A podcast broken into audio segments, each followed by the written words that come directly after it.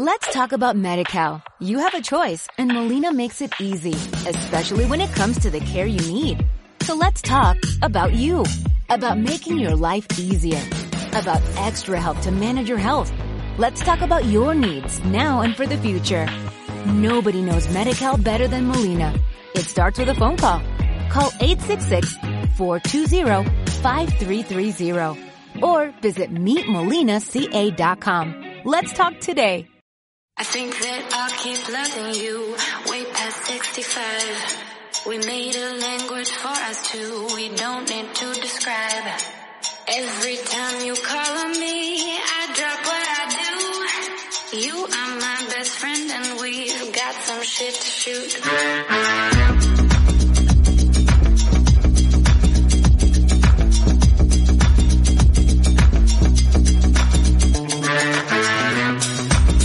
Hola Jig, bienvenido, bienvenida a un nuevo episodio. Para muchos ayer se acabó la Semana Santa, pero hoy se acaba para mí, hoy es mi último día, aunque, aunque en realidad parece que es el primero porque, madre mía, no he ido a ningún lado con la familia, pero no he estado en casa. O sea, ha sido una locura. Hemos ido a conocer diferentes sitios por aquí cerca de Madrid, la senda mágica, la ruta de las caras, y la verdad es que muy chulo, pero un sin parar. Y muy bien, y hoy digo que es mi primer día de vacaciones, bueno, de Semana Santa, aunque es el último en realidad porque es el primer día que estoy solo, en casa tranquilamente, mi mujer trabajando, los niños en el cole, y estoy disfrutando de paz y armonía, que de vez, que de vez en cuando viene muy muy bien. Vamos a hablar en primer lugar de algunas filtraciones que hemos tenido con respecto a los iPhone 14. Y sí, ya comienzan.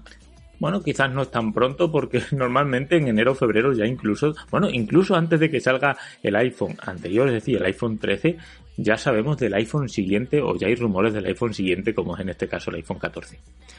Hay bastantes rumores, parece que finalmente se presentarán cuatro dispositivos, iPhone 14 y desaparece el mini, iPhone 14 Max, iPhone 14 Pro y iPhone 14 Pro Max.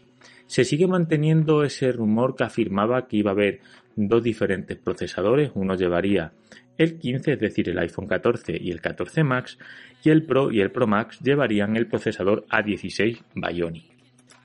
No sé si será así finalmente, pero sí es cierto que ha aparecido una filtración vía Twitter donde se muestra lo que parece ser los chasis de estos futuros dispositivos, de estos futuros iPhone. Y finalmente, pues sí, parece que habrá un iPhone 14 Max con el tamaño del iPhone 14 Pro Max, pero sin esas cámaras Pro. Y ahora viene pues ahí la duda, ¿no? De qué precio mantendrán los dispositivos.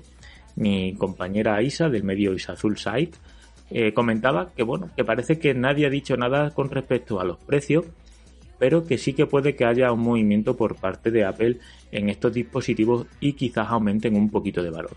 A lo mejor no tanto el iPhone 14 que sería el de entrada, ya quitamos el iPhone 14 mini, pero sí que subiría de precio el 14 Max, por lo que quizás el 14 Pro suba también un poquito más y el iPhone 14 Pro Max suba aún más. Es decir, partamos con un iPhone 14 de 909 euros, un iPhone 14 Max unos 1159 euros y el iPhone 14 Pro quizás costase lo mismo o un precio muy similar a lo que cuesta actualmente el iPhone 13 Pro Max, es decir, 1.259 euros. Por lo tanto, el iPhone 14 Pro Max subiría entre 100 y 200 euros. Yo estoy bastante de acuerdo con esa afirmación, creo que sí que subirán ya un poquito los precios en Apple, pero es que además es probable que haya problemas en stock, básicamente por la guerra actual que tenemos entre Ucrania y Rusia, también porque ha habido problemas de suministros desde China por la pandemia, por el COVID, ha habido problemas de suministro de coltán para esos chips de los diferentes procesadores, entonces es muy probable que, bueno, siempre que Apple presenta un iPhone hay problemas de stock, también es una estrategia de marketing que funciona. Hay muy pocos dispositivos, la persona que lo tiene es más exclusiva porque no hay muchos usuarios que puedan comprar el dispositivo, pero quizás en, este, en esta ocasión el problema sí sea real. Y yo creo que sí, que puede haber muchos problemas de stock y de hecho ya en algunos productos, en algunos dispositivos hemos tenido, hemos sufrido esos problemas. No solo en Apple, sino en otras muchas marcas. Y por otro lado, este año parece que por fin sí será el año que cambie el diseño del Apple Watch Series 8. Yo no quiero hablar mucho al respecto porque el año pasado me llevé una gran decepción con el Apple Watch Series 7 no porque no me gustara, sino porque no se innovó, no hubo un cambio en el diseño. Ya lo hemos hablado en alguna ocasión, incluso en la banda TED, donde dijimos que era muy probable que Apple sí tuviera pensado un cambio de diseño para el Apple Watch Series 7, pero por estos problemas de suministro y, bueno, por al final la pandemia, quizá no pudieron llegar a tiempo a sacar completamente el diseño nuevo para el Apple Watch Series 7 y finalmente salga para este Apple Watch Series 8. Y de hecho, algunos, bueno, algunos renders que ya se han mostrado en algunos canales de YouTube, también en Twitter, pues sí, parece ser que será ese diseño que dijimos un poquito cuadrado, sobre todo en los bordes, para incluir un poquito más de batería y puede ser que finalmente sea aquel diseño que ya esperábamos para el Apple Watch Series 7. Por otro orden de cosas, deciros que, bueno, por parte de YouTube he sacado el vídeo iPhone S3, el del 2022, contra el iPhone 11. Y la verdad es que, bueno, lo lancé el domingo y está teniendo muy buena acogida. De hecho, se está poniendo el primero de la lista. Y bueno, pues agradeceroslo y os voy a contar el problema que tuve básicamente por ser retrasado mental. Eh, Apple te da 14 días para probar un dispositivo. Yo, como siempre, en mi línea Inicié la devolución del dispositivo el día 14. Luego puedes devolver ese dispositivo en otros 14 días, puedes llevarlo a la tienda, a un punto de recogida, recogértelo en casa. Como tuve bastantes problemas para crear contenido esos días, dije, bueno, pues lo entrego el último día, que es día 14. Jueves. ¿Qué pasa? Era jueves santo. Entonces tenía para devolverlo en realidad hasta el día 13 porque lo entregaban en un punto de recogida, no venían a casa a recogerlo. ¿Cuándo grabé el vídeo? Pues el 12 por la noche. Ya os digo, una Semana Santa muy ajetreada, sin tiempo casi apenas. Y de hecho, bueno, mira, os voy a contar cómo grabé el vídeo porque os vais a reír. Eran las 8, 8 y cuarto de la tarde, mis hijos a esa hora cenan y le dije a la mujer que cerrara la puerta de la cocina y yo corriendo me subí al estudio a grabar el vídeo. El vídeo se grabó en una toma sin parar. Es cierto que, bueno, me equivocaba y volví a empezar, pero sin parar, ¿vale? Todo de seguido. Sin tomas b-roll, sin nada. Esas tomas b-roll las añadí después del vídeo de experiencia o de mi día a día o del review del iPhone SE. Y después también añadí otras tomas b-roll que ya tenía de otros vídeos del iPhone 11. Bueno, estoy ya acabando el vídeo y nadie se ha fijado, bueno, no se puede notar porque corté muy bien el vídeo. El vídeo se acaba y cuando se acaba, o sea, dos segundos, abre mi hijo la puerta del salón y grita a pleno pulmón, voy a probar si tengo caca. Eh, hubo un momento que pensé en ponerlo como toma falsa, pero digo no, porque, hombre, la gente que me conoce pues sabe cómo es la cuestión como soy y tal, pero claro, alguien que me vea el vídeo en YouTube sin conocerme va a decir, ¿y este tío? En fin, que pude cortar el vídeo un segundo antes y además con un efecto de Final Cut lo corto y ya añado el final de siempre, el mismo final que pongo siempre en los vídeos. Así que bueno, pues no se nota. ¿Qué pasó? Pues como veis, eh, muy estresado en la creación de contenido Devolví al día siguiente por la mañana en cuanto pude el iPhone SE antes de que me, cobraran esos 529 euros y con el agobio se me olvidó hacer la miniatura para el vídeo.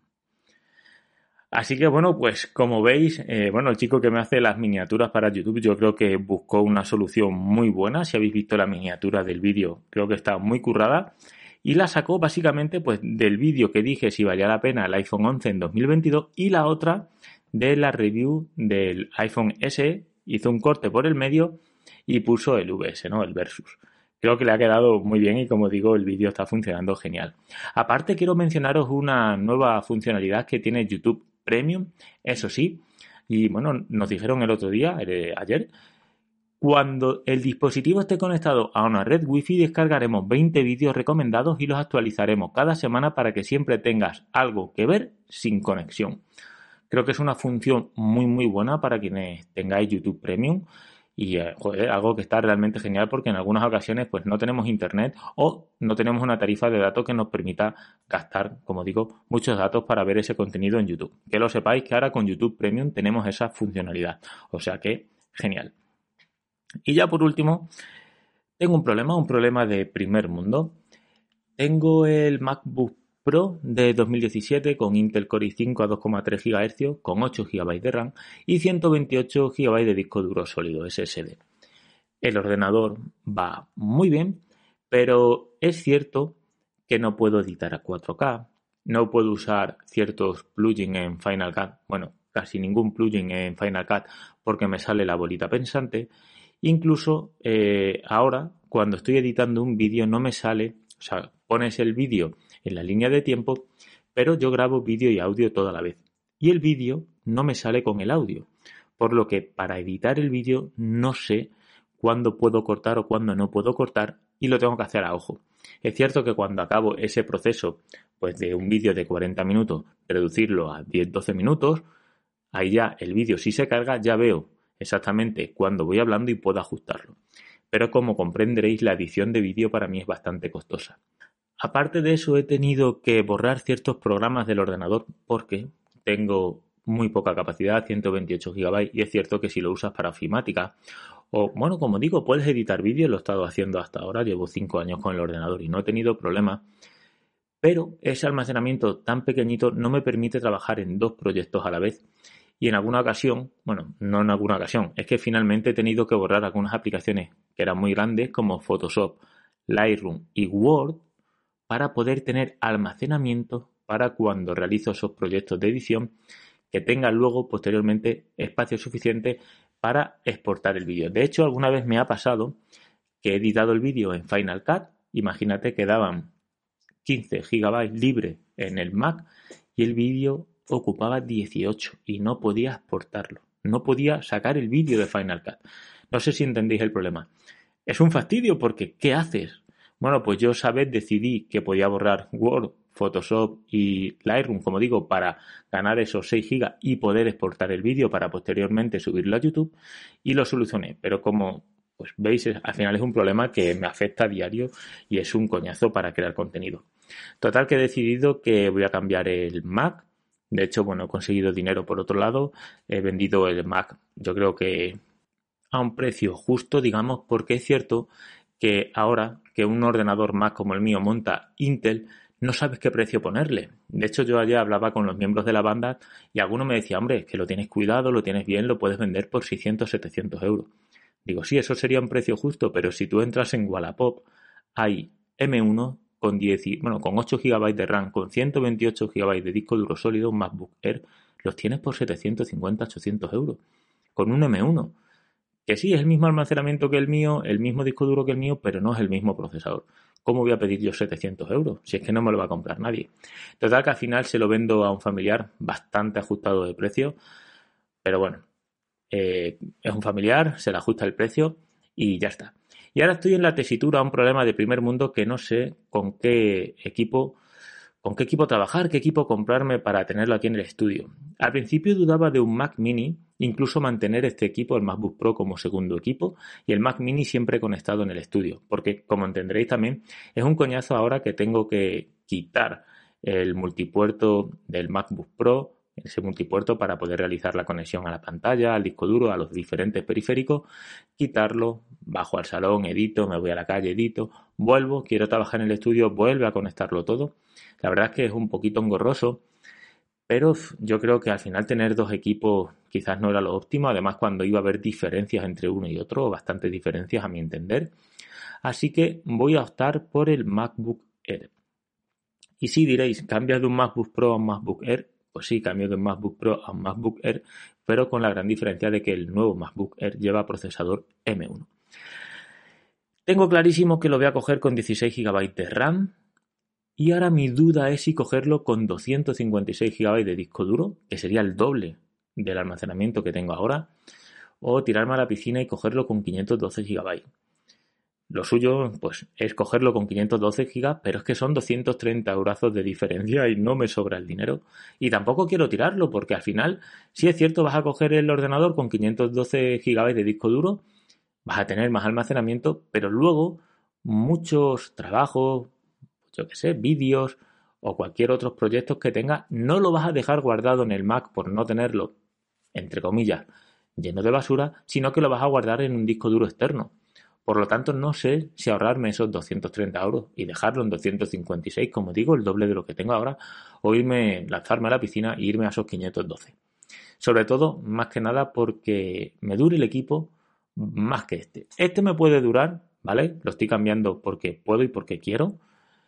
Me podría durar sin ningún problema quizás un añito más para lo que hago, pero es cierto que me gustaría dar un pasito y bueno, tengo que decir la verdad, David y Javi me ponen los dientes largos cuando veo que pueden usar algunos plugins para sus vídeos en Final Cut que yo no puedo, o sobre todo el engorro que tengo cuando edito vídeos en Final Cut, como digo, con esa bolita pensante.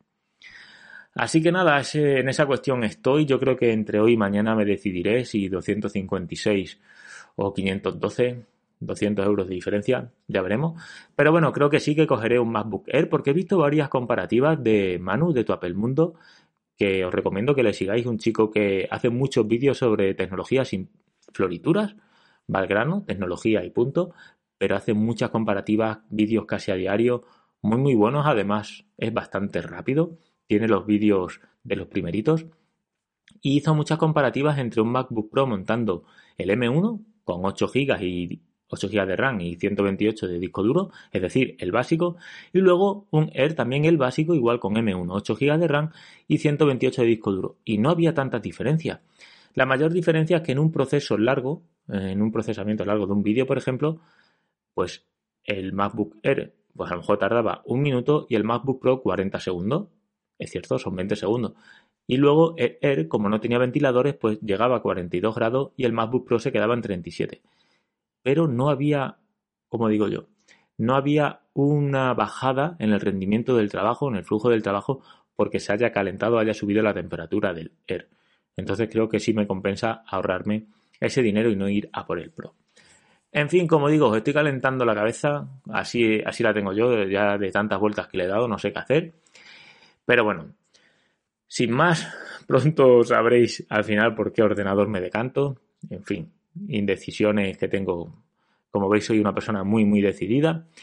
Sin más, mañana tendréis nuevo vídeo en el canal sobre unos auriculares que además tengo dos cajas, dos auriculares y sorteo los dos. Uno de ellos por Instagram y el otro por YouTube, ¿vale? En Instagram será mañana a partir de las 6 de la tarde y en YouTube igual, en cuanto lance el vídeo estará el sorteo activo. Y además en Instagram lo hago con un amigo que tengo muchas ganas. Así que bueno, si queréis conseguir unos auriculares muy buenos y gratis, pues pasaros por ahí. Además, digo la verdad, ¿eh? me han sorprendido muchísimo. Tienen cancelación de ruido para llamadas, como digo en el vídeo, pero no para la música, algo que me sorprende, pero bueno, como es de almohadilla, tiene cancelación de ruido pasiva. Y por el precio que tiene, muy muy buenos, ¿eh? La verdad es que muy bien. Lo tendréis este mañana miércoles y el domingo tendréis otro vídeo también sobre un dispositivo que me ha cedido una empresa muy guay, algo muy diferente. Y ya en breve, la semana que viene, por fin ya me traen los accesorios para el iPad, que quiero lanzar algunos vídeos relacionados con el iPad que creo que os pueden interesar. Como siempre, muchas gracias por escuchar el podcast hasta el final y nos vemos en la próxima. Bueno, nos escuchamos. Y además, si me quieres escribir por Twitter o por Telegram para ver cuál es tu opinión y hacerme salir de dudas, pues te lo agradezco. Sin más, muchas gracias y nos escuchamos en la próxima. ¡Chao! Solo encuentro momentos verdaderamente felices en la soledad. Mi soledad es mi verdadera. Ahí tengo mi silla, mi mesa y mi cama, mi viento y mi sol.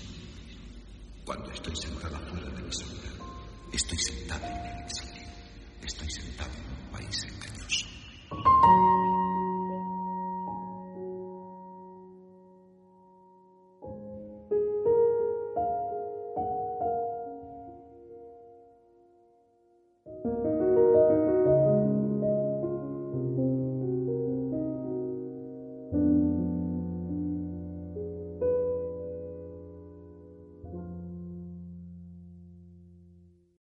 Talk about MediCal. You have a choice and Molina makes it easy, especially when it comes to the care you need. So let's talk about you, about making your life easier, about extra help to manage your health. Let's talk about your needs now and for the future. Nobody knows MediCal better than Molina. It starts with a phone call. Call 866-420-5330 or visit meetmolinaca.com. Let's talk today.